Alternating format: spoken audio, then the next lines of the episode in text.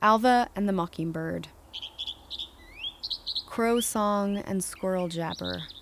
He doubles back over every cracked song he's stolen. Inside, it's 3 a.m. The sky withholds the dark.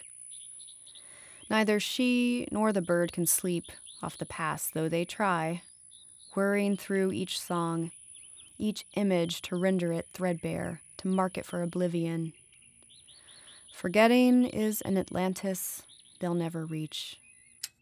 For the sleepless are bound to the water's roiling surface, to break against land, to recoil and repeat. Somehow, Alva hears in his catalogue of obsessions her own dispossessions a cardinal caught in rain, a man surveying the underbelly of a leaf. She knows the stuttering of nothing left to say.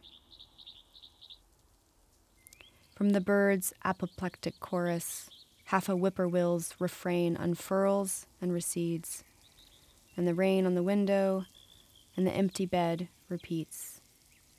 Her mind lit up by whatever it touches this and this and this, and again, fragments of voices in the plagiarizing sea.